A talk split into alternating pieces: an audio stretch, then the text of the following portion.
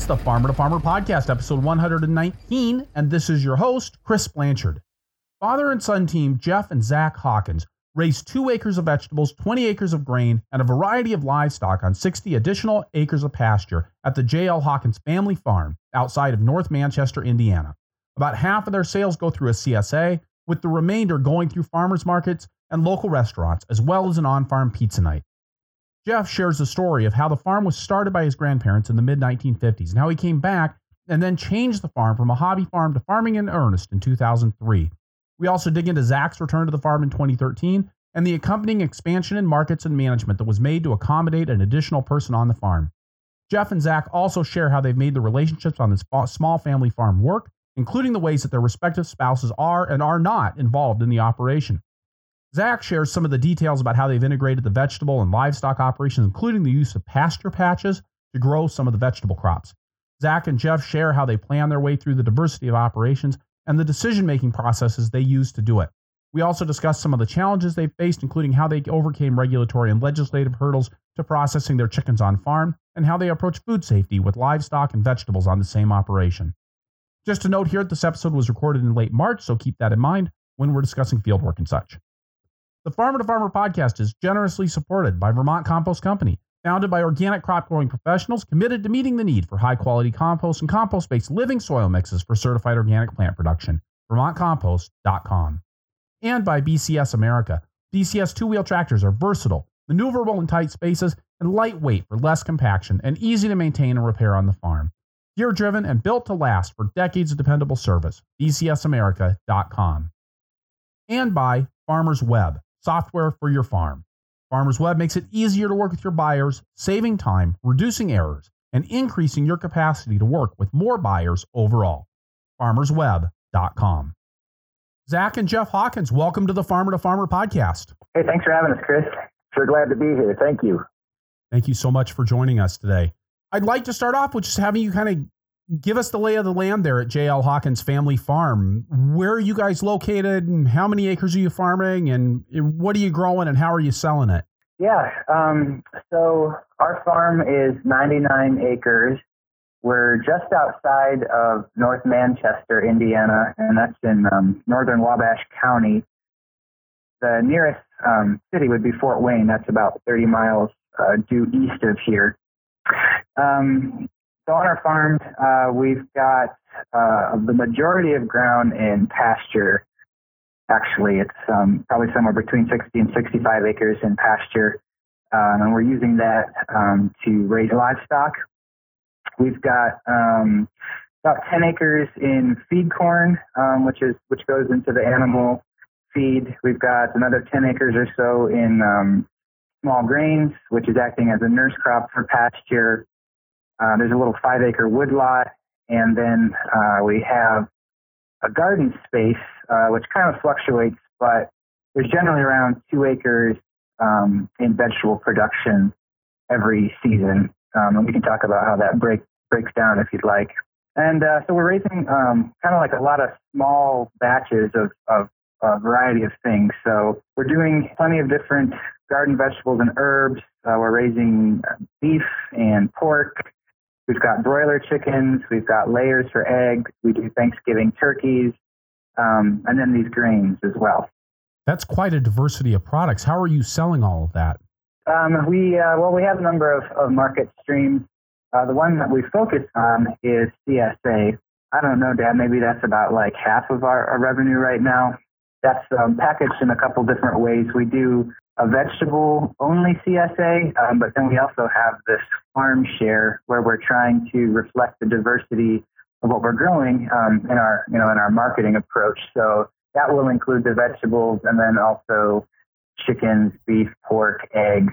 They get a Thanksgiving turkey, um, and in in the future they may be actually getting some of the small grains we're producing too.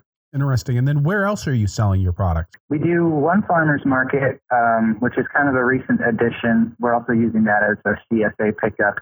And um, we sell to a number of local restaurants as well.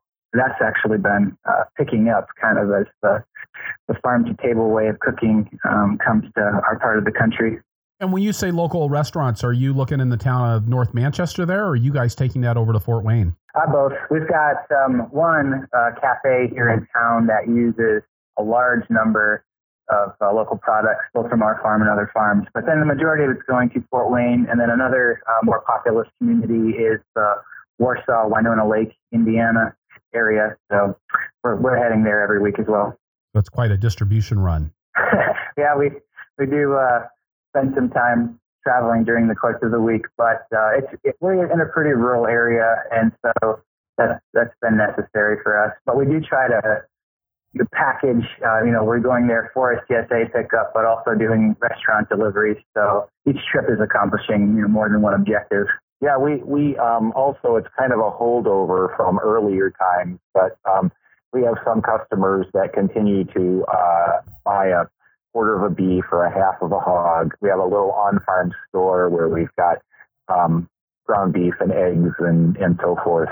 Um, those are are not as significant as they once were as we move more toward the CSA uh, and wholesale restaurant model, but they still are part of our, our revenue stream and, and part of uh, people being involved here at our farm as well. Now, how long has your farm been where it is? Yeah, my grandfather and grandmother, Leo and Valma Hawkins, purchased this farm in 1957 um, when they were in their 50s. So they they actually rented farm ground for most of their lives, uh, saved their money, bought this place. We are uh, so very blessed by that because they were pretty fussy. And so it's fine sandy loam soil, um, well situated, well drained. And so in the 50s, they were here. I was born in 1954, the later part of the year. So, so not long after I was born, they purchased this, and I remember um, visiting here. My dad didn't grow up here since he was long out of the house, but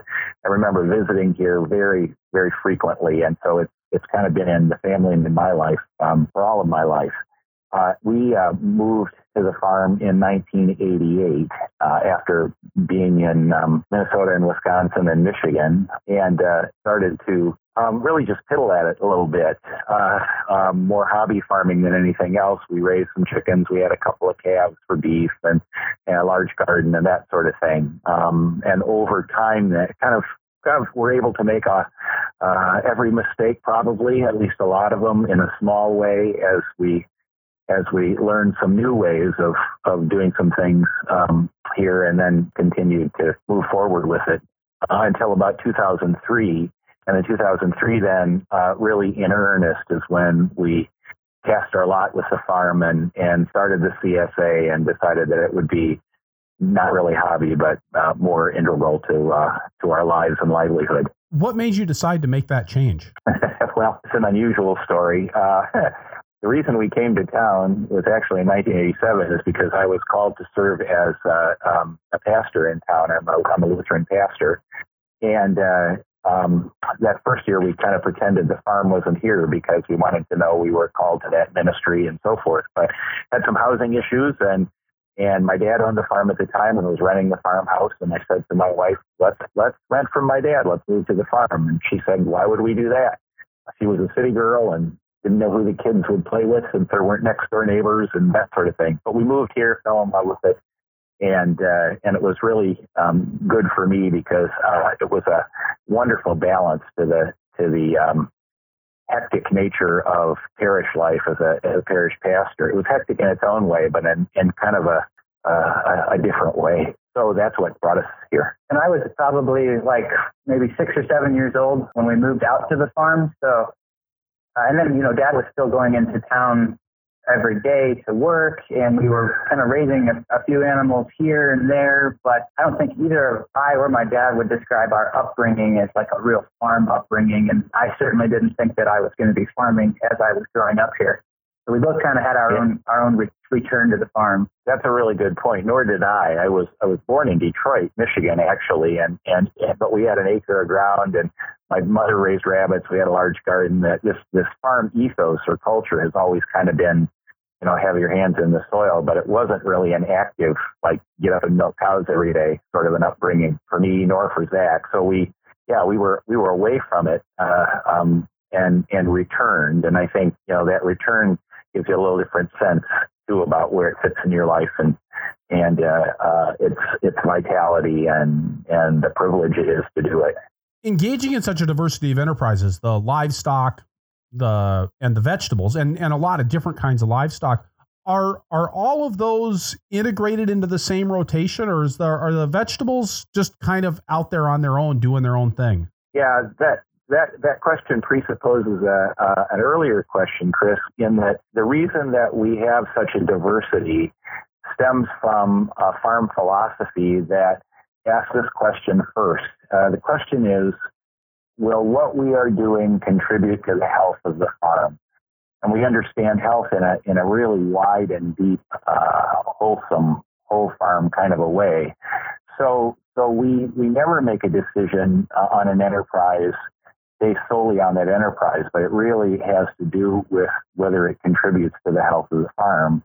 And if it doesn't, we pretty much ignore it, um, uh, even even if it might prove to be in the short run more lucrative economically. Um, but we look at the long term, we look at the whole farm. So, uh, so having said that, uh, how does a how does a whole farm operate in in the wholeness uh, uh, of nature in an ecosystem? And we recognize that that nature never farms without animals, for example, uh, unto health, uh, and um, and so our livestock and our vegetables really are all part of this same whole farm diversity. Everything moves on our farm. I mean, everything rotates. Zach will talk uh, a lot more competently about how the animals actually rotate through the gardens and fallow times and, and so forth. But it really stems from that that more philosophical um, stance. Zach, why don't you talk about animals in the garden? Sure. Well, we have uh, kind of basically two gardening approaches uh, happen every season on the farm. One of those uh, it happens out actually in the pasture. They're kind of like, I guess we call them pasture patches, where we're raising crops that uh, require a little bit more space. So, like sweet corn and winter squash and potatoes.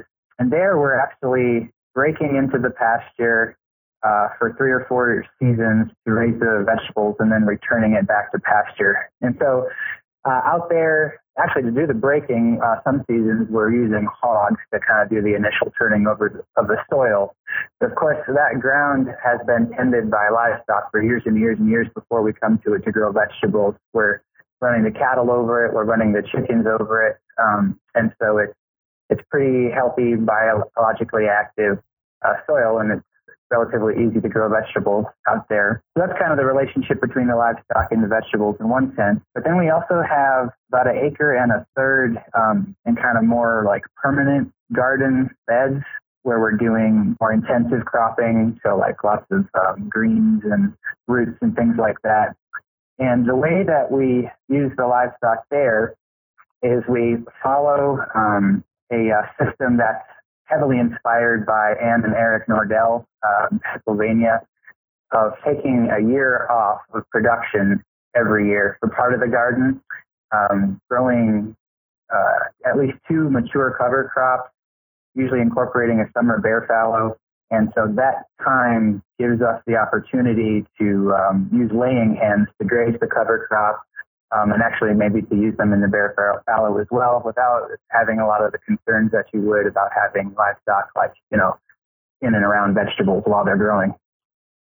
Right. So tell me, tell me some of the details about how you're actually managing the laying hens on those cover crops right up next to the vegetable crops. Sure. Well, that's something we continue to develop every year. I certainly wouldn't say uh, we have it completely figured out, but it's a lot of fun to um, make improvements every year.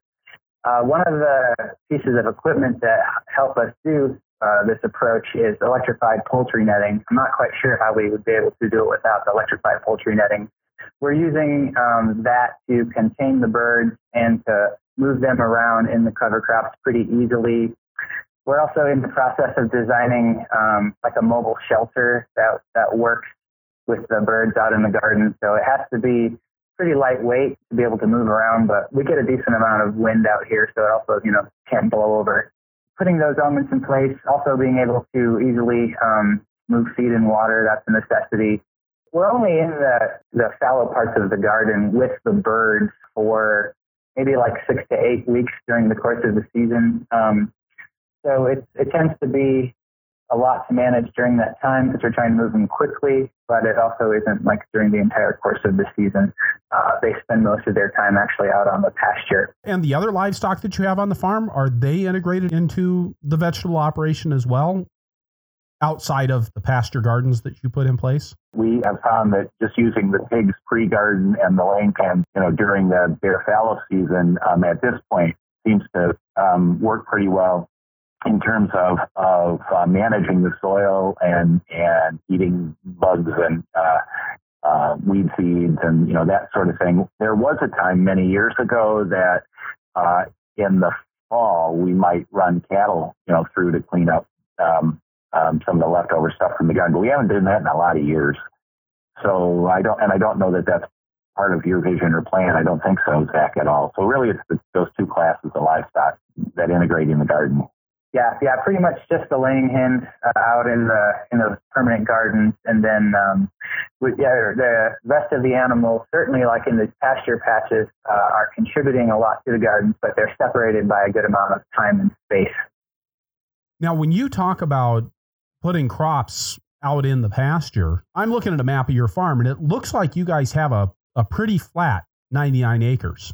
That's right. Yeah, yeah, it is. There's some there's some gently rolling areas, uh, um, but it's not real hilly. No. Talk to me a little bit more about how you're actually managing the the Nordell style rotation in what's really a pretty small spot of vegetables what kinds of tools are you using to to manage the bare fallow and the and the cover cropping? Are you in there with tractors, or are you doing all of this with a BCS or or other tools?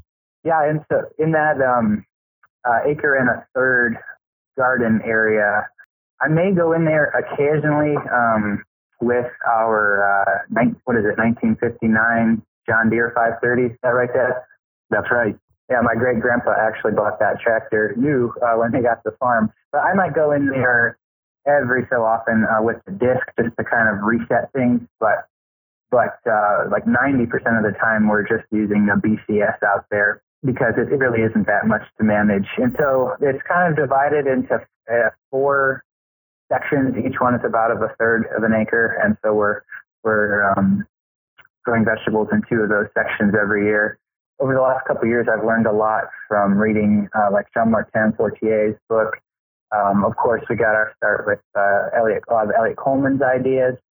Um, I actually just finished up uh, The Urban Farmer, Curtis Stone's book, and, and so we're trying to use some of those styles of, uh, of, of techniques um, for the intensive growing.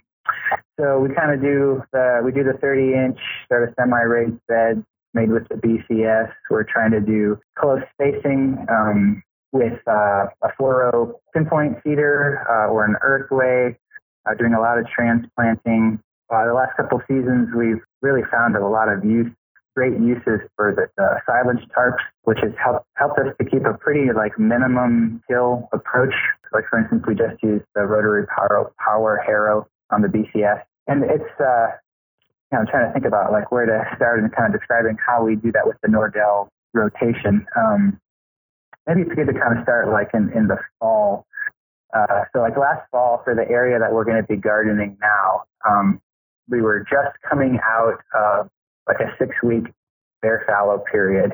So you're kind of given like a blank slate, right? So I went in and uh, shaped beds with BCS and like a disc hiller bed shaper attachment from Earth Tools. Right. And uh, then stowed down most of those beds to um, uh, an oat and pea cover crop.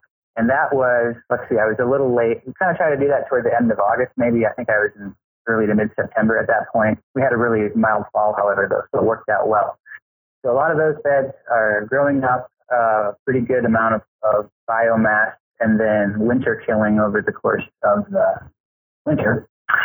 Um, and then we just went in maybe a couple weeks ago and tarped all of those winter killed beds. So they're kind of uh, hanging out now, um, warming up a little bit. We got a bit of a cold spill here, so it's still kind of chilly, but I, I think those tarps help them warm up a little bit, but also um, help maybe germinate a generation of weed seed, uh, kill off any of the field peas that made it through the winter, that sort of thing, and just sort of like really mellow out the soil. The soil underneath those winter killed oats is already pretty mellow, but we found that when we put those tarps on for a number of weeks and then pull them back to start planting, it's just a pretty pretty excellent conditions for that early in the spring. And of course, there's uh, really no no tractor work to do. We might go over with that power harrow and sort of stir things up just a little bit, but uh, it's it's we can kind of just get in and start going. Um, so that's for most of the beds for, for the early season. I do have some beds that are in a rye cover crop that was uh, sown again in back in September, and of course live through the winter. And then I'll let those grow all the way nearly to maturity before I will go in with a roller crimper, a 30 inch roller crimper, and um, knock all that stuff down for fall planted brassicas. So doing a, no, a really a true no-till system for those fall planted brassicas. Right, right. And that's this will just be our second or third season, so we've got a lot to figure out there, but it seems very promising to me. That's kind of an exciting development. I mean, the no-till, I know there's a lot of interest in no-till vegetables and there's a lot of different definitions of that, but I think when we really talk about a no-till crop, uh, that that Rodale method of rolling and crimping down an overwintered rye I think it's one of the most interesting approaches out there. It certainly caught my imagination when I started learning about it and was trying to get information and read the Rodale book. And of course, that's geared um, toward a lot of field crops. And there are some folks kind of in our general area who I think are starting to look at it for, um, you know, for their soybeans and stuff. But when I was looking into what options were available, you know, for a small scale vegetable operation with a BCS, there uh, there isn't much yet. I hope to see it coming along soon, but um, even if I've, I've, as I've asked folks that might have a better sense of what kind of tools we could use, you know, I was looking at the um, no-till planters where they're cutting through that heavy residue and sticking seeds in the soil mechanically, and people are telling me, well, you just really can't get enough weight to do that on something that's only 30 inches wide. So we're, we're still looking for the right kind of solutions for um, easily getting transplants through the mulch into the soil. We're going to try some different stuff out this year, but we haven't found it yet. With as much cover crop seeding as you're doing on that small acreage, how are you getting those cover crops in and established? Yeah, that was that was a little bit of an issue up until last season. For the we use cover crops out in those pasture patches, and it's um it works pretty well to use like a a broadcast seeder, like a hand crank broadcast seeder, and then just disc it in and work it in. But for the beds, uh, I struggled for a while. I was actually out there hand scattering for a bit, which was kind of poetic for about the first 20 minutes, and then you look and see, see, how many beds you had left to do. it got a lot less poetic. Um, I tried gaining, ganging uh, like some of the earthways together, and that sort of worked. But just last season, I got a drop seeder, like a hand push drop seeder, which was the key. It, it just changed that job completely. I found a like a 36 inch model, so it fits over the bed nicely. Some of the seed dust still still down kind of the shoulders and into the pathways, but I think that's great um, because it's just uh, covering even more bare soil. It's adjustable, like it's a variable rate. Still trying to dial in the best um, like the best numbers for each crop. But basically, you know, what I wanted was an easy way to quickly put a lot of seed um, on these 30 inch beds, and that that's been been the ticket. So it's my understanding that a lot of what you're producing is turning into product for your pizza night as well. Yeah, that's true. The um, the pizza night really started. Uh, uh, Zach was helping on the farm, but he also was working in town, um, helping to start and manage uh, a coffee shop and he was the bread baker for that. And and as a as a baker wanting uh, to do it in the best way possible, he he uh, coveted a, a, brick oven of some sort and uh, kept kind of talking about that um, uh, over and over again. And and and I started to listen a little because when I left the parish, I also started a not for profit organization. I do clergy continuing education here on our farm, and all nonprofits are, are looking for a way to raise revenue. And so I thought, you know, maybe if Zach has this interest and passion and he, he always does good research and so forth, that maybe we could marry that uh, um, energy that he had with this idea of a bread baking oven, but also a pizza oven And at the time, we were aware of the A to Z Bakery in Wisconsin, and they were doing pizzas. And we contacted them and just said, "How's this going?" and tell us about it. And they were encouraging uh, of us. So we um, ended up there's a about a half a mile from our farm. There's an old brick farmhouse that is uh, falling in, and I contacted the uh, farmer or neighbor, and I said, "Hey, you care if I tear a wall out of that? I'll pay you ten cents a brick." And he said, "That'd be fine." So we tore a wall out and and reclaimed clean bricks and built a brick oven on the farm and started making pizzas. Uh, initially as a revenue stream for the not-for-profit, but what we learned over time was that um, it, it, distinguished our farm, you know, in, in terms of uh, what we offered. And so, you know, pe- people didn't really have that much of a sense that it was revenue for a not-for-profit, but it was, oh, that pizza farm.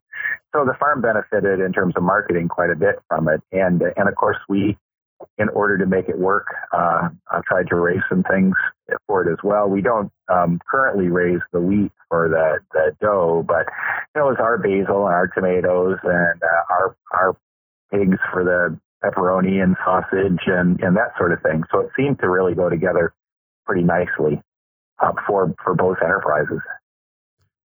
So tell me a little bit more about how that pizza night works. Is that a once a week thing for you guys? It is. It's uh, Friday evenings from 5 to 7 p.m., so it's a pretty short window. Uh, we only do pizzas. Um, we do nothing else. People will will bring other food if they want it. They bring their beverages. They bring a blanket or or, or lawn chairs and and sit out in our side yard. Um, we try to have some of the. It's really near the garden, so they see that. We try to have maybe some of the livestock. We've got a handful of ducks in our grape arbor that try to keep the weeds down, and they're a novelty. The pigs sometimes are out there, and they're a novelty for people as well. There aren't there aren't a whole lot of what I call old MacDonald farms, you know, moo moo here and an oink oink there around anymore.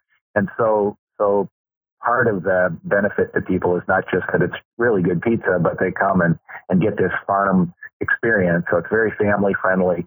Um, we do it just during the season. So we start in June, we're done uh, in September, and uh, um, it, we oftentimes it's volunteers really that that help us do these pizzas. We have happened in the last couple of years upon uh, since we work with restaurants and there tend to be the, the better restaurants, we ask if they would come and serve as a guest chef for a pizza night. So uh, nearly every week we have a guest chef from, from one of the restaurants and they create, uh, we tell them what we have available and they just create some pretty amazing, uh, stunningly different pizzas, uh, and and that's a novelty for people too. We tend to they tend to sell very well, and it happens you know weekly, uh, which is uh, which is great. Plus, it's really really good pizza.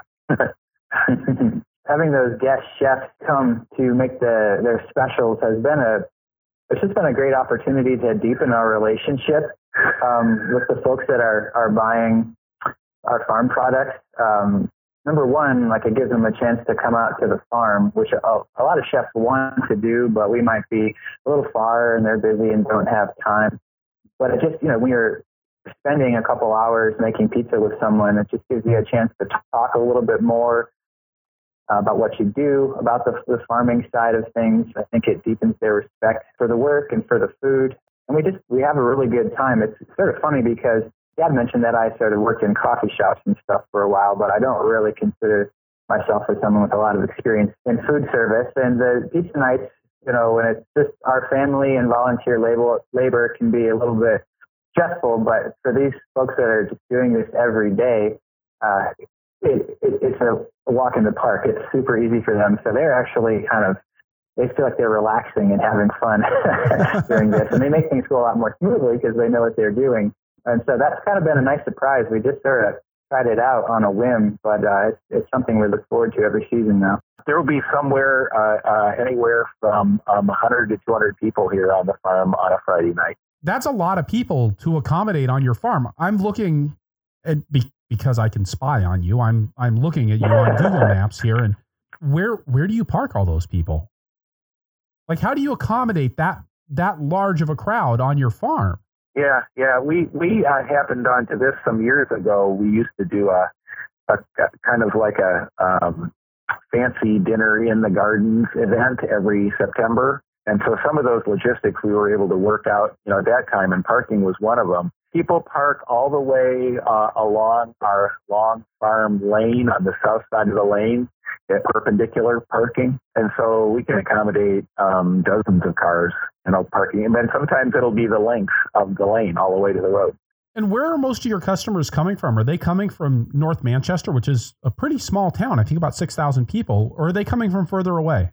Well, the pizza customers uh, are are we have a, a pretty strong core of people from town or from Wabash County that come. We have a Manchester University here, and so a lot of the faculty tend to really like this kind of thing. Um, but we have people from Fort Wayne, from the Warsaw Winona Lake uh, area. We have people from Indianapolis that drive up, people from South Bend that will drive down. We've had people come from Chicago before, from into Michigan, um, on a on a somewhat you know, regular basis. It's not unusual, I guess, to have people uh, drive a couple hours. Um, we uh, this was a few years ago, but in the Chicago Tribune there was an article on pizza farms, and we were named and and you know as close enough to drive to, and people did. That's pretty cool to get that kind of a reach. Yeah, it sure is. How have you guys dealt with regulators on that issue? Have you had to get licensed as a commercial kitchen? We well no that and this you know we stumbled uh, up, upon a, a, lot of things that have been in our favor.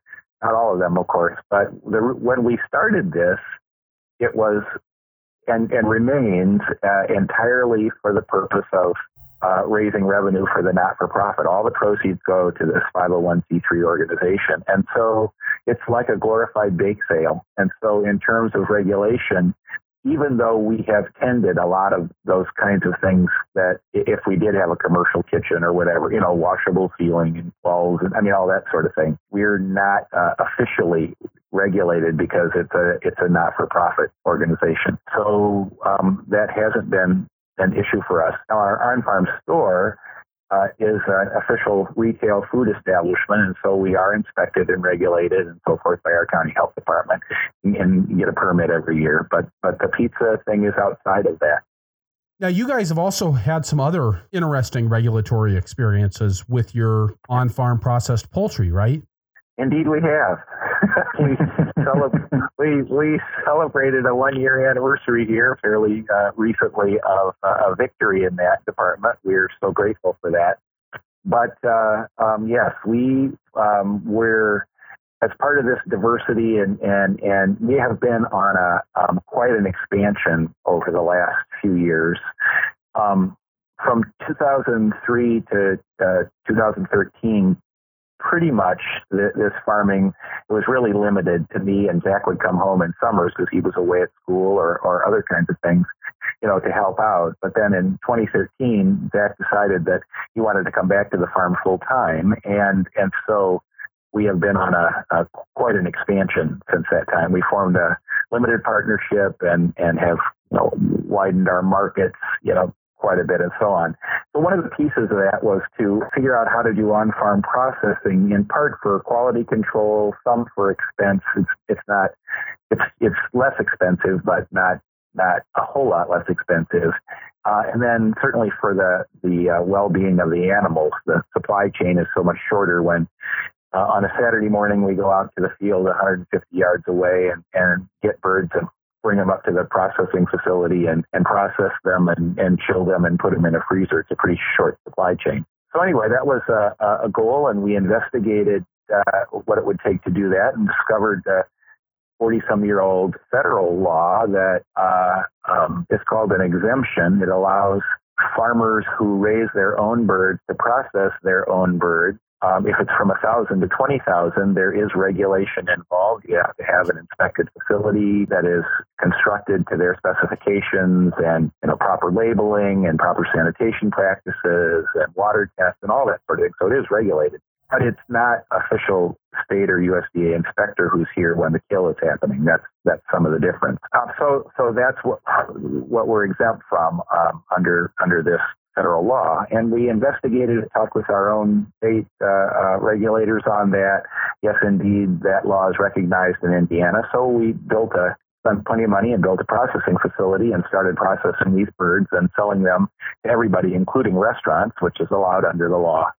Um, but we had a, a, state legislator who thought that um, that was unsafe and so proposed legislation to make what we were doing not legal, not at least that we couldn't sell to restaurants, which at that time was about 30% of our chicken business. And, um, you know, this started to move through the legislature and it's, it's hard to investigate a lot of these things. So on the face of it, it could make sense if you wanted to make a case and say, oh, it's not inspected, it must not be safe. But when you really look at it, you see that um, birds that have been produced under this model have actually had a better track record. There's there's not a single case of foodborne illness over those 40 some years. Now that's not to say that it hasn't happened, but not a single recorded case at least. So you know you'd think it was unsafe, there should at least be some evidence. So anyway, that was kind of our argument, and that it was indeed safe, and that it was you know a, significant part of our business, and certainly our business plan, and and we had a restaurant. Um, Joseph's Decuis restaurant in Roanoke that really wanted to buy our birds.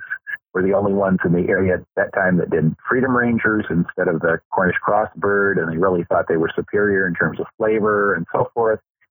Anyway, so we uh, uh, had quite an ordeal of uh, spending a whole winter studying the Indiana code and making trips to the state house, uh, and and finally, in the end, got um, um, significant enough support which came in fair measure from a, a social media campaign, hashtag keep chicken on the menu. Uh, we had some of our, um, our chefs that were, you know, serving our chicken and telling our story. And there was enough interest in it that, that those voices got through to legislators and they started to listen. And, and in the end, um, it, it wasn't, they weren't sure who was going to win, which side, but it was threatening enough that um, the lieutenant governor, who is our, our state uh, agricultural uh, head uh, got involved and brought all the parties together, and we uh, came up with a solution um, that that essentially uh, mimics what the kind of regulation that happens in restaurants in order to get you know food safely on a plate. In, in addition to doing uh, um, the state doing some microbial testing and that sort of thing, which is entirely fair. It's it's appropriate regulation we, we like having this regulation actually that's scale appropriate because um, it gives us you know credibility. Um, uh, so we are really grateful that it went that way uh, rather than than not letting us do it because somehow we weren't uh, inspected, um, which wasn't necessarily the value they thought it was. All right, with that, we're going to stop here, take a break, get a word from our sponsors, and then we'll be right back with Zach and Jeff Hawkins from JL Hawkins Family Farm in northern Indiana. Perennial support for the Farmer to Farmer podcast is brought to you by BCS America. BCS two wheel tractors are often mistaken for just a rototiller, but it is truly a superior piece of farming equipment. Engineered and built in Italy, where small farms are a way of life, BCS tractors are built to standards of quality and durability expected of real agricultural equipment, the kind of dependability that every farm needs. I've worked with BCS tractors for over 24 years, and I wouldn't consider anything else for my small tractor needs. And I'm not the only fan more than 1.5 million people in 50 countries have discovered the advantages of owning Europe's most popular two wheel tractors. These really are small tractors with the kind of features found on their four wheel cousins and a wide array of equipment power harrows, rotary plows, flail mowers, snow throwers, sickle bar mowers, chippers, log splitters, and more. Check out bcsamerica.com to see photos and videos of BCS in action. bcsamerica.com. Perennial support is also provided by Vermont Compost Company makers of Fort Vee and Fort Light potting mixes for certified organic plant transplant production. In the transplant greenhouse, all of your investment in plant material, heat, labor, and overhead depend absolutely on the performance of the media where you expect your plants to grow. And that media has a really hard job to do produce a healthy plant in just a few cubic centimeters of soil. And Vermont Compost simply does it better. Here's what Zach and Jeff Hawkins have to say about it. I just started using Fort Vee actually this season, and the difference in the quality of the transplants between what I was using before and uh, and Fort Vee is just immediately noticeable, visibly. In fact, my dad will walk by the flats um, and just be like, "The color looks different this year. Now, what's going on?" So I, I use it because it's it's a quality product and it's evident that a lot of care has gone into it and it works really well. And he's really right, Chris. It's noticeable to me that the color of those seedlings is just deep and rich and elegant, and you can see it.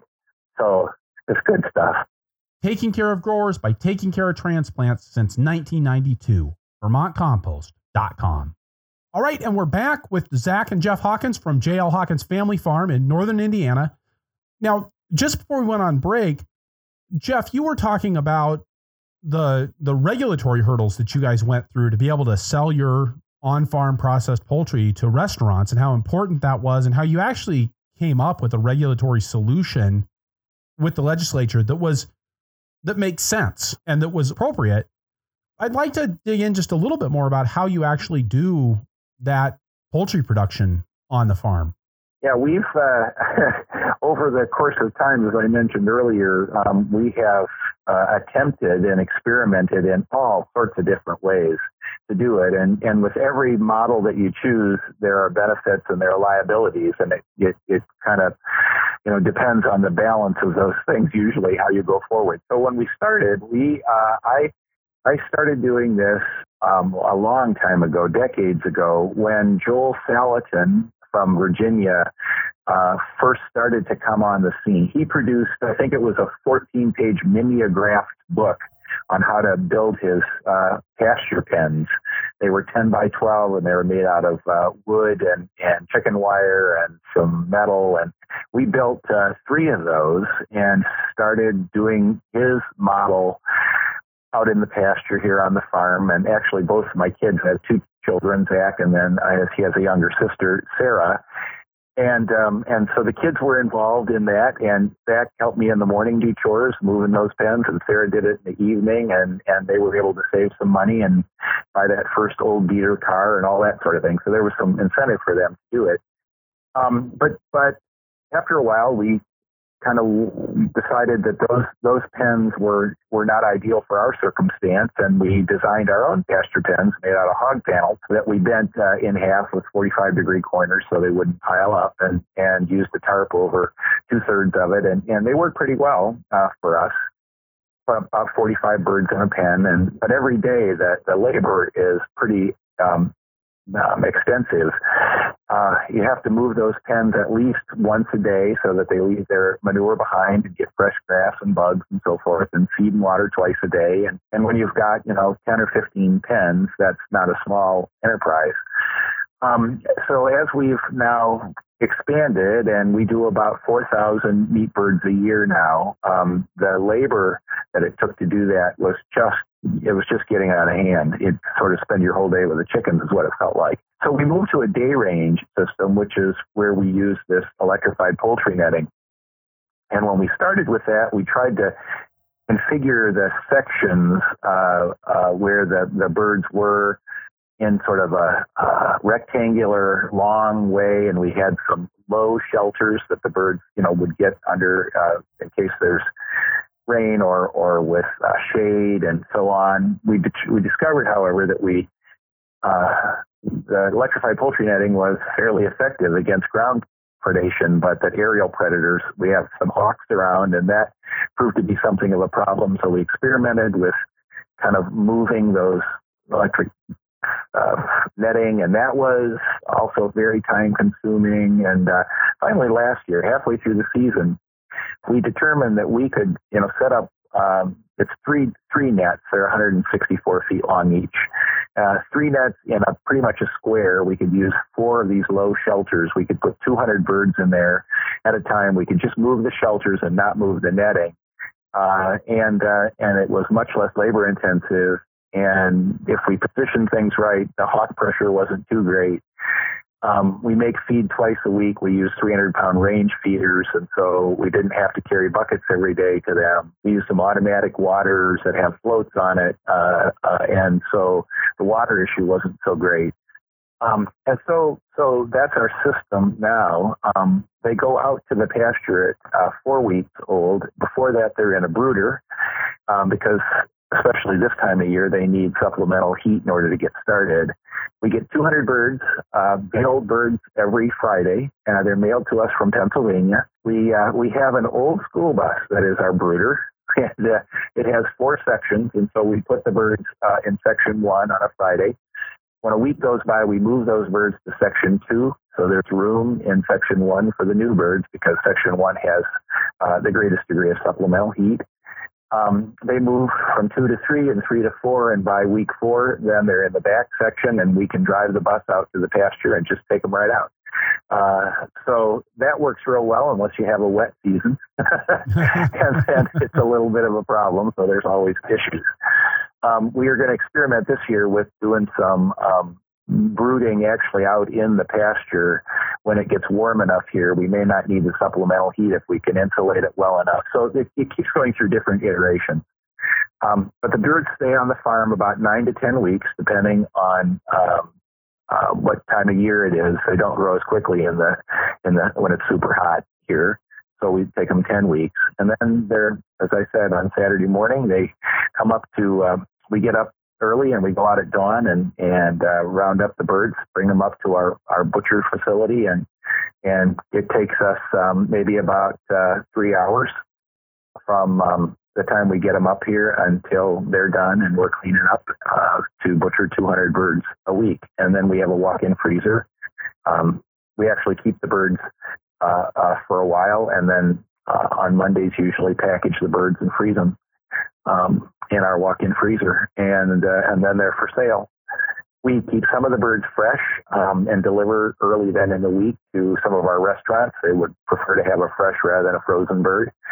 Um, and then the rest of them are sold uh, as frozen birds. Still, uh, they're either part of the meat CSA, uh, the farm share CSA share, um, or people can come to our small farm store and buy them. When you say that they're part of the farm share with the CSA program, how are you delivering those chickens in a safe way uh, alongside the vegetables? Well, we uh, we have a refrigerated truck, um, and so we use that uh, and and that can maybe explain some about how he sets up there so that uh, um, those things are are distinct and kept safe and so forth, and yet a reasonable way. So when people move through, there's a good flow to it. We got this refrigerated sprinter van last season, and that has uh, allowed us to to do the kind of distribution that we're doing now with this farm share. Um, so, like, we're transporting them in that. Everything is in um, separate containers. Uh, and then when we set up, we're doing market style CSA now. Um, so we're putting the vegetables out on uh, tables, but the um, chickens, which are frozen, you know, are in, in coolers uh, or insulated containers and kept separate from those. People go through and they get their vegetables first. Uh, when you sign up for the CSA, you get a reusable cloth bag for your vegetables, and then you get a reusable insulated bag for your meats. Um, so in that way, we're even encouraging them to keep them separate as they take them home. That's our basic approach there. One of the things, Chris, that we've been uh, uh, working quite steadily toward and very mindful of has to do with uh, food safety concerns on the farm and keeping things uh, uh, very separate uh, in terms of, as Zach mentioned, time and space or process. You know, we don't go do animal chores and then go into the garden, for example, with those boots, And, and we have separate colored containers uh, for livestock, for animal products and, and, and vegetable products, separate areas for things. And so um, that's, that's been uh, something that we've really been developing um, very intentionally here on the farm from start to finish yeah, I think that's so important with the diversified operation to, to just have that heightened awareness. I think that, I mean, obviously, not having produce and livestock on the same farm is is technically the safest thing to do. But you know, if you want to get down to realistically, I think there are certainly ways that it can be managed very safely, and and most of that comes down to I think an awareness and, like you say, just working hard to keep those processes and products separate.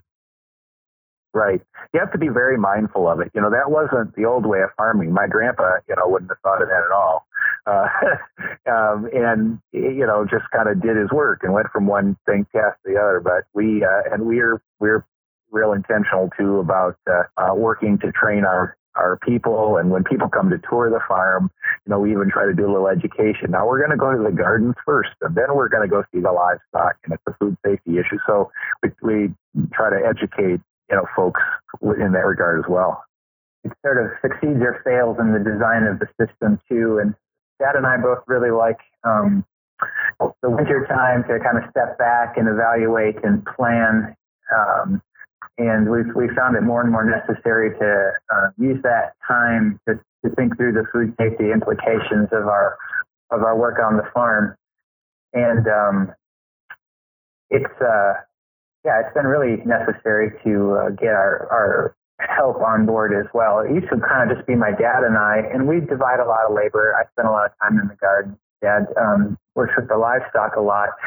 And as we would bring people in to help us, uh, kind of through an informal internship program and some part-time help, um, in some ways we were we really wanted to give them that uh, whole farm experience. But practically, as as we've grown, it's been necessary to kind of assign people to certain areas of the farm for the most part. And by doing that, we're able to, I think, get in front of a lot of potential cross contamination.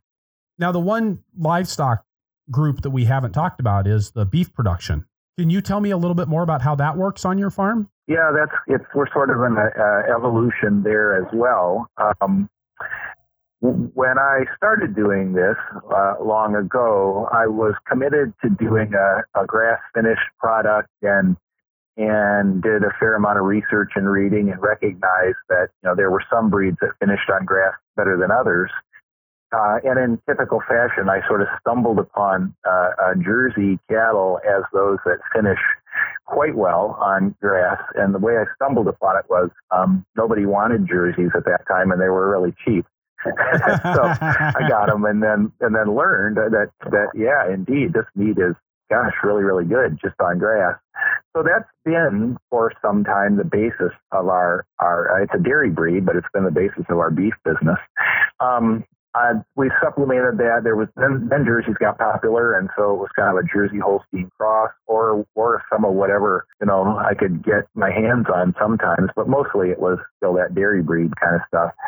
Um, but then now lately we are um, um, experimenting with with some of a more heritage breed for a couple of reasons. One, um, uh, the uh, the quality of the meat uh, on on like a red poll, for example, is one of the ones that we are favoring at this time.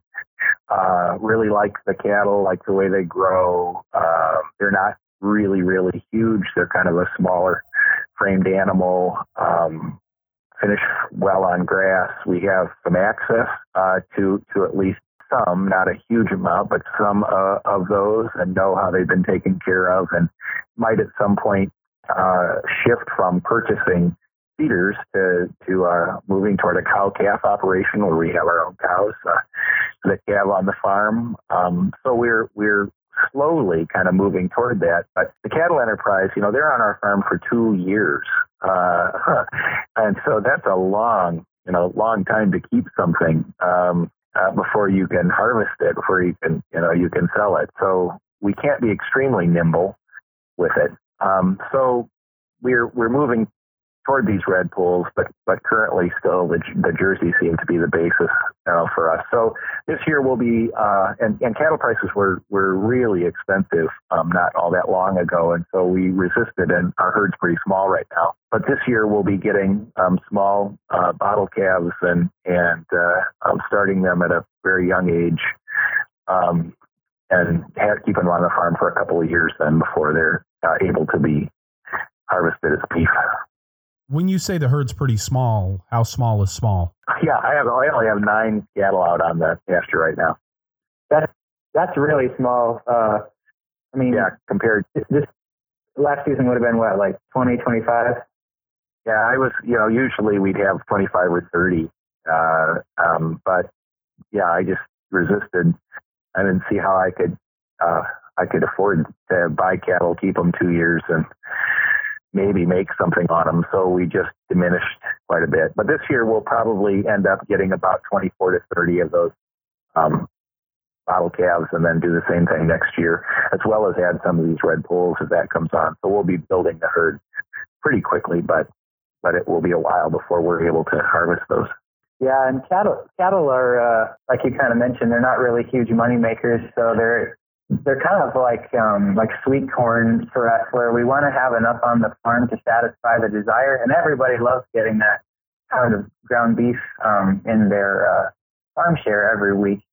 Uh, but thankfully, uh, they're kind of they're I guess probably the most hands off animal that we raise. We we did a kind of an intensive mob grazing style for a while, although we've backed off that a little bit um, because there's there's plenty to um, demand our attention during the course of the day, and so you kind of have to set things up for like if the animal can take care of itself, we'll let it do that until we have to step in.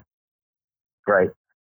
Yeah, so Zach's right. The farm chores, if all goes well and they're respecting fences and so on, is a is kind of a daily fence move. Uh, you know, making sure they have access to, to water and so on. So it can be uh, an enterprise where they're you know they're tending them themselves uh, again as long as the season is providing adequate grass and you know those sort of things. We do one cutting of hay um, every year just first cutting um, and then keep it on the farm so we can feed it if we need to through the winter. But generally they graze year round. Our pastures are about 50% fescue and fescue maintains its nutrition throughout the winter unlike the other grasses. And so and then of course they're outside. They're healthier when they're outside. They're they're keeping they're leaving their manure outside so we're not cleaning a barn you know as much as if they were confined. Um, we've got this little wood lot as zach said. It's it's a pretty sparse wood lot but uh, enough so that they can be out of the wind. Uh, and so this for the first time this year actually they have not been in the barn at all. Used to be we'd bring them in the barn when it was windy. And then um, um, we would use the Joel Salatin system of uh, put down straw. They would leave their manure on top of that. Then we'd spread corn and put straw on top of that. Then we'd turn pigs in there, and the pigs would root and try to find every kernel of corn and aerate that, so it would turn into uh, something of a pre-compost. so it was a, it was a pretty good system, but um, cattle haven't been in the barn at all this winter, and so uh, we won't even be doing you know that task with them. With so many livestock species plus the vegetables to be managed on your farm and marketing through CSA farmers market restaurants and a pizza night that's a whole lot of different moving pieces to manage. How do you guys keep all those balls in the air? That's an interesting assumption, Chris. that we do keep all those balls in the air. If you're still in business, you're doing somewhat of a job of keeping in keeping them in the air. So yeah, no, that I'm sorry, I just had to say that. That's okay. uh, um, Zach mentioned earlier that that our if all goes well and we get some breathing room in the winter time. We're we're pretty committed to um, laying a fairly detailed plan um, and then doing our best to follow it during the course of the growing season. And that really is a most valuable tool for us to kind of you know know pretty much where we're headed at least. But it, but again, um, you know these are we, we recognize everything on this farm is moving. Everything has kind of a sequence. Everything has a place. And, and so if we can figure that sequence out uh, uh, early on, barring extreme weather events or, or unforeseen kinds of things, we always have a plan B and a plan C. But uh, um, generally, that planning assists us a great deal uh, as we as we try to keep everything you know moving and in its place. That's also been uh, necessary to, um, I guess I hesitate to use the word divide the labor because uh, we're, it's a small farm and we all kind of get pulled into everything. But I think it's Joel Salatin uses the idea of fiefdoms. And like I certainly have my little fiefdom on the farm and, and dad has his where we're the ones who are in charge and people know, um, you know, to come to me if there's a question about the garden or to go to dad if there's a question about the chicken. Um, and so we we do depend on that. And then our, our relationship in bringing everything together to kind of have the whole farm function successfully. With regards to the planning, um, Jeff, it's it's really easy to say, oh, we you know we do a really thorough job of planning over the winter. What is but but it's another thing to actually do that. What does that actually look like on your farm? What are the tools that you're using for making sure that things go from kind of this fuzzy idea in your head to actually, you know, the cows are going to be here on this day and the broccoli is going to be here on that day? Yeah, yeah. Zach and I are great spreadsheet fans, and uh, uh, he he has has uh, insisted that we use the Google Doc, Google Sheet kind of thing, and and uh, he's really right because then we have access and we can share it even with our help and so forth. So so um, yeah, so over these last few weeks, for example, um, I've uh, mapped out you know pretty thoroughly uh, uh, the um, when I when I anticipate having pigs come to the farm. We're, we're in the phase now of uh, we buy feeder pigs. Um, we did a little bit of of our, our own breeding and farrowing um, here, but at this stage, it really makes more sense for us to buy feeders that prices are really pretty good on that and a uh, um, little less of a management issue at this stage. So I've mapped that out pretty well. Um, when that's going to happen, when those pigs will be ready uh, to butcher, who's going to butcher them, made my uh, many of my appointments, you know, so that I'm not stuck at the last minute. Oh, I have pigs that need to be butchered. Sorry, we're full for you know four months. That kind of thing. Um, have that mapped out pretty well. I'm working, uh, continuing now to work on the location of where my meat birds will be in the field and what's going to be necessary there. We have some systems in place where we make feed on Mondays and Thursdays because um, our broilers generally that's you know when we need it. Um, um, they can those 350 pound feeders generally will last three or four days, uh, uh, and then we'll also add and make feed um, on one of those days for the hogs, and maybe on another day for the laying hens have mapped out uh, um, where where the field work is going to happen. Um, we have a 10 acres of pasture that we're plowing up for our, our non-GMO corn that we raise and then use as feed for our pigs and chickens. Uh, next to that is where we had the corn last year, and so that'll be a small grain.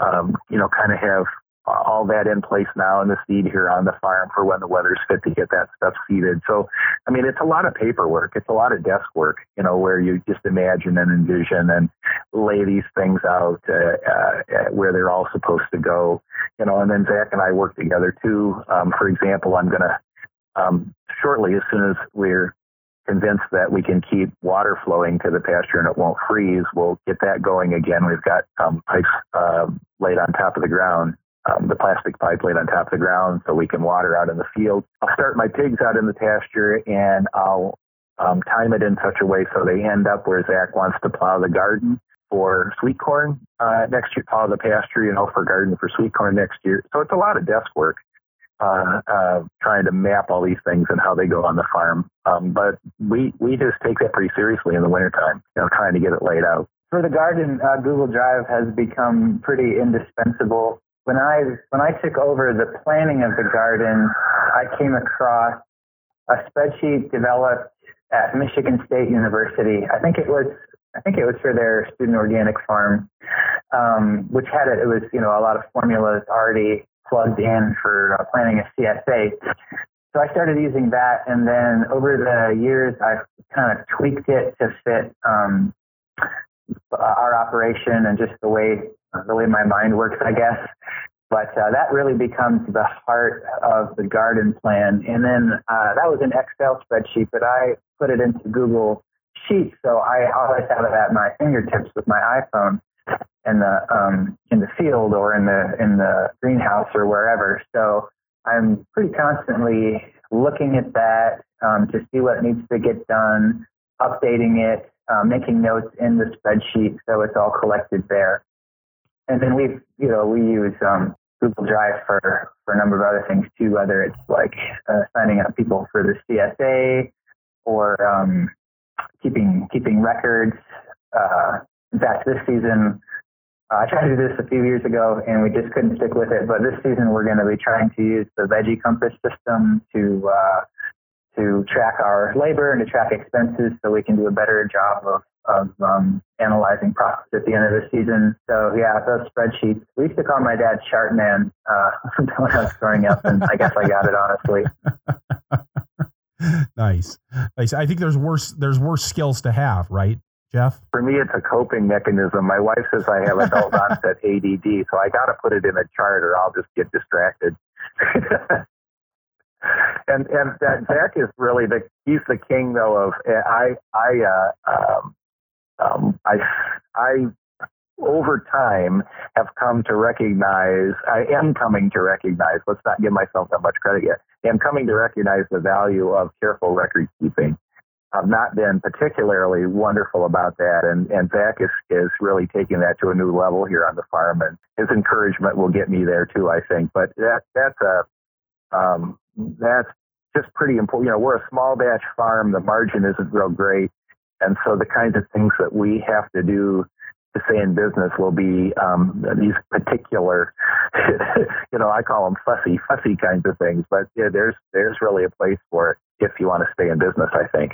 Just on the on the subject of profitability, without going into specific numbers or anything, are you guys making a living on the farm now? Well, uh, after a fashion, I would say that the farm for me until that came back in 2013 or 2014, really the farm for me was basically a break even proposition, and and so my living would come through the not for profit, which the farm hosted and you know contributed to and and so forth. But when he came back, it was well, now wait a minute, you know this farm needs to be uh, someplace where both of us make a living. Then, if we're going to dedicate our time to it.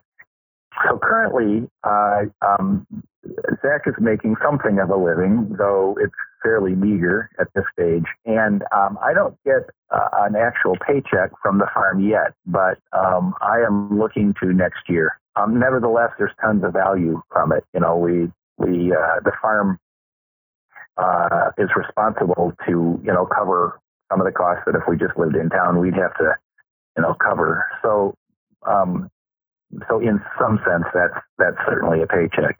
So right now, one person is, is is making a living, and and next year we anticipate the second one will be. With the two of you working together on the farm, you know, a father son dynamic's not always the the smoothest and and easiest thing, especially when you've got people both engaged in the same enterprises and things are pretty high stakes. How do you make that work? Well, I'm going to answer it first, Zach, if that's okay with you, because I think the onus of that question is on the old guy more than the young guy uh, I observe that in these kind of relationships, and especially in farming, it's you know it's the old guy that's the stick in the mud and stubborn and and all that sort of thing, and that really is an impediment to a good relationship.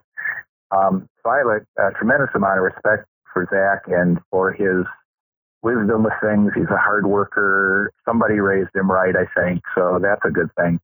Um, and so I am I am uh, ever mindful that one of my major jobs here is to is to listen to him and take him seriously.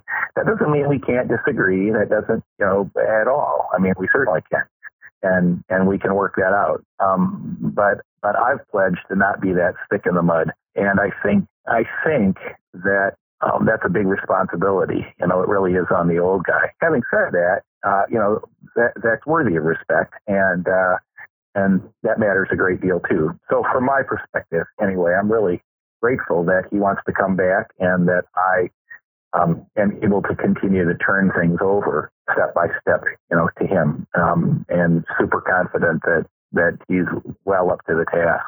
It's really kind of nice to get old because you can kind of say things like, you know, I'm too old to do that. You guys do it. Uh, so there's some of a privilege to it. How about from your perspective, Zach? Yeah, I've been I've been really grateful um, to my dad for uh, taking that approach. Um, I think another important piece is that we both do have our own spheres of management, spheres of operation, and uh, dad was gracious uh, in, in many ways to kind of give me a lot of responsibility right away and let me make a lot of my own mistakes um, when I'm sure he could have uh, stepped in uh, to give me um, some guidance. He gives me lots of guidance, but I think he'll often uh, let me come to him for that, and that's been um, that's really kind of helped me develop as a farmer. I think also it it's you know no one planned this, but I was away from the farm for many years after graduating high school, and I think by leaving and gave, gaining some perspective, um, and then coming back uh, as a partner in farming lent something to the to the nature of our relationship where we've been able to work together uh, as as equal partners um, and to learn a lot from each other. But I also think that it's uh, it's just really important that we both really love working on the farm. We both care for it, and we both get a lot of joy from it. We both have a lot of fun, and we're able to to keep that as part of the relationship. when we're not, you know, trying to figure out a problem or like, you know, plan the next season, we're usually coming to each other with just kind of the next crazy idea or what if we tried this? And that, I don't know, that just, uh, it keeps things a little bit lighter and, uh, I think it keeps us both in pretty good spirits.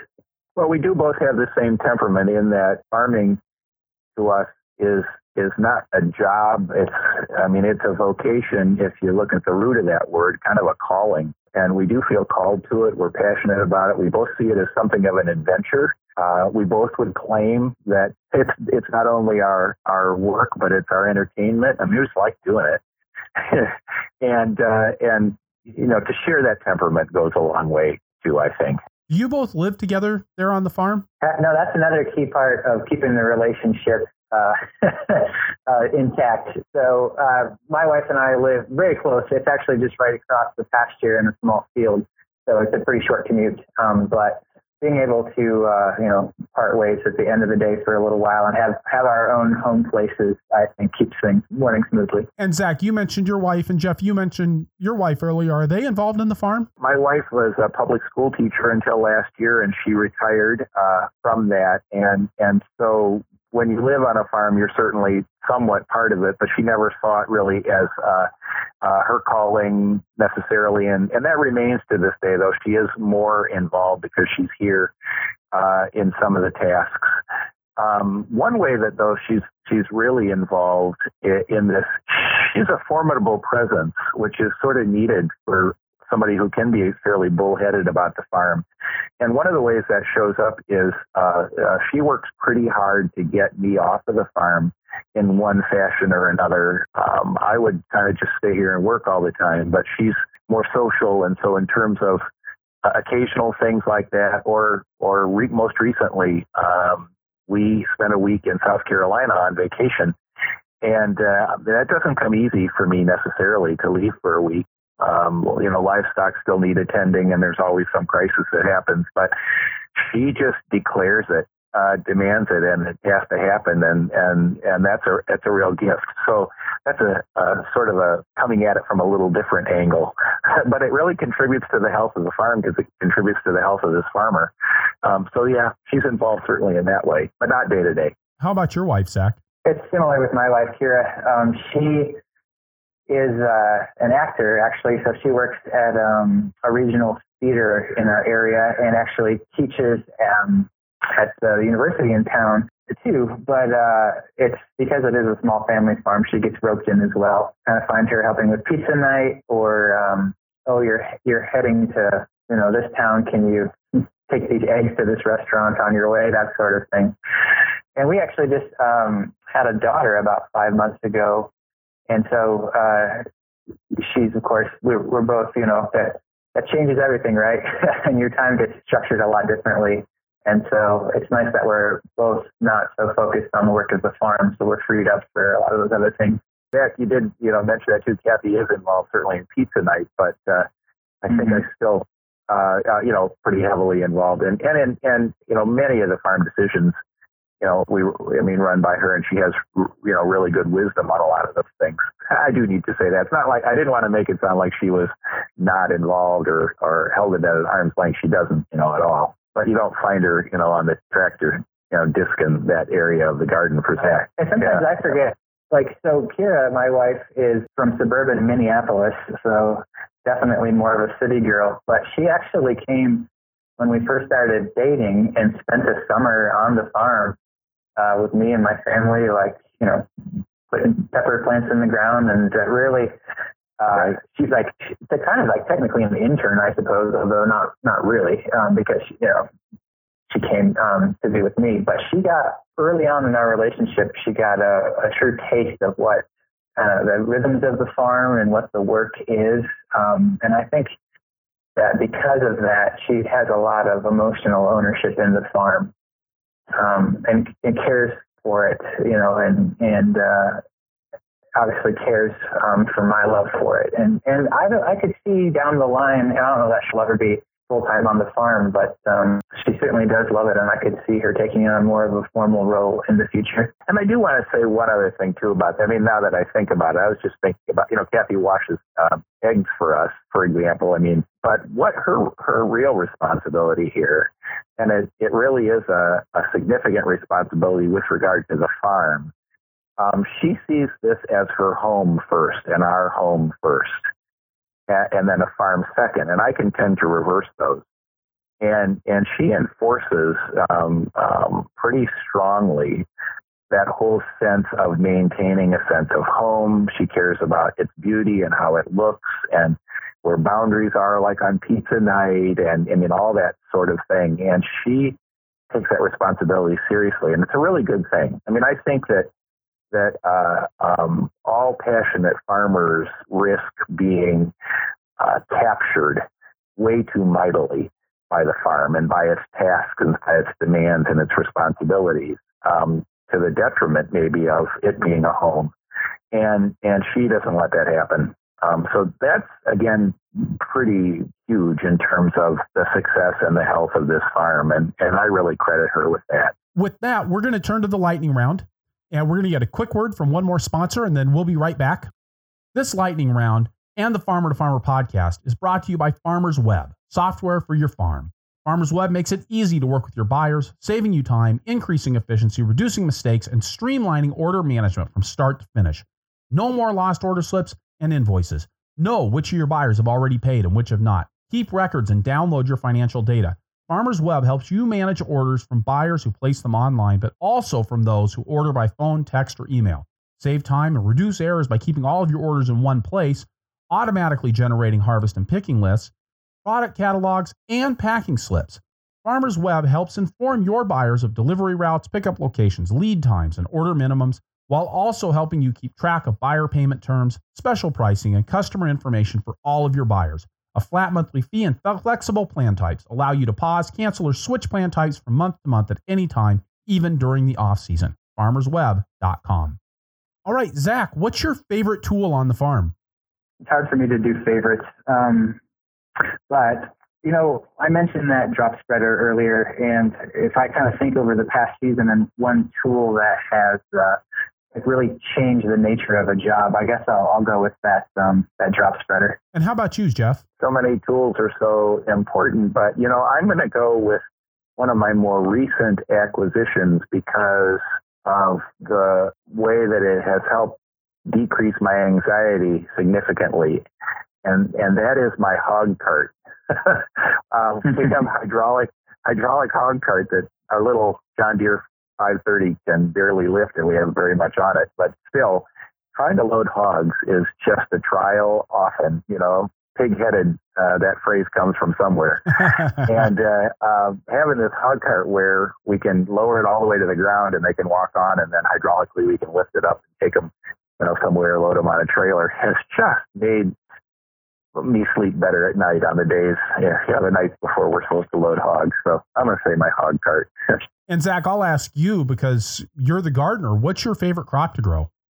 This will probably give away like kind of where I am in my gardening journey, and who knows, maybe it make more experienced people shake their heads. But I just really love to grow kind of whatever I happen to be experimenting with um, that season and I've had to I've had to limit that. Uh, so I give myself um, eight 50 foot beds that are right next to our pizza oven. So they're kind of like a, a part of the farm where everybody can look and kind of walk around and maybe see what's interesting. To, so that's where I try out new crops, maybe things that I've like talked um, about with chefs or something I saw in the seed catalog. But lately, also where where that uh, sense of experimentation has been gathering has been in the cover crops that we're using out in the garden, and especially the small grains, and the fact that we're now planting some patches of small grains and harvesting them for for human consumption. But with the cover crops, I just really, uh, I just sort of love the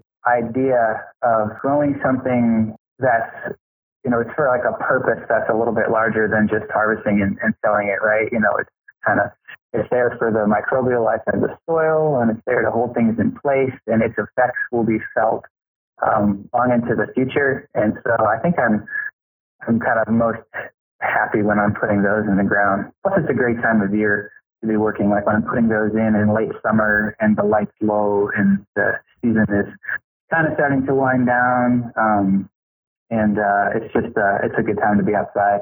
Great. And another one for you, Zach. What's your dad's farmer superpower? My dad's farmer superpower, I think, to um, kind of look risk in the face and just be like, oh well. I like that. I get a little bit more like uh, worried and anxious about things, but Dad's pretty good at, at managing that. And and how about the vice versa on that, Jeff? What's Zach's farmer superpower?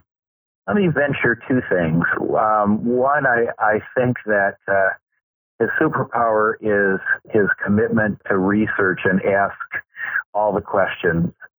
Um, but secondly, I think Zach has a, um, what about how will I call it? a soil wisdom, uh, a land wisdom. I think he just just feels things in his bones, and uh, um, the way he treats the soil, uh, what he sees there that maybe other people don't see.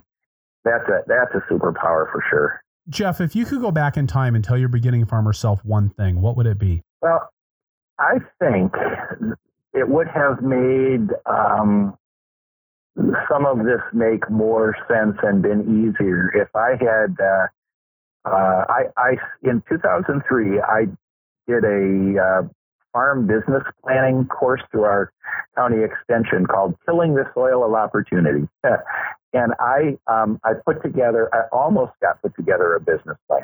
I got close, um, but then life happened and it never quite got completed. And I think if I could go back and tell myself something, I would say finish the business plan and update it annually.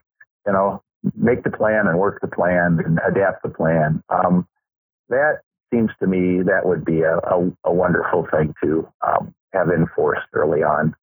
How about you, Zach? If you could go back in time and, and tell yourself one thing when you were just really getting into the business, what would it be? Um, I think I'd actually tell myself um, to cook more. Uh, it's something that I certainly get a lot of joy from now. Um, I spent a lot of time uh, learning how to bake early on, but uh, if I had to cook, it'd be from recipes. I didn't really develop just the techniques to kind of take anything and put a, a meal together. But um, as as I've done that, you know, I've I just have a better sense of the food that we're producing. I get a better sense of like what kind of products to offer to our CSA members and to the chefs, and it just sort of like it deepens my relationship with the food when I can, you know, start it as a seed and grow it in the garden, but then also take it in the kitchen and and prepare it.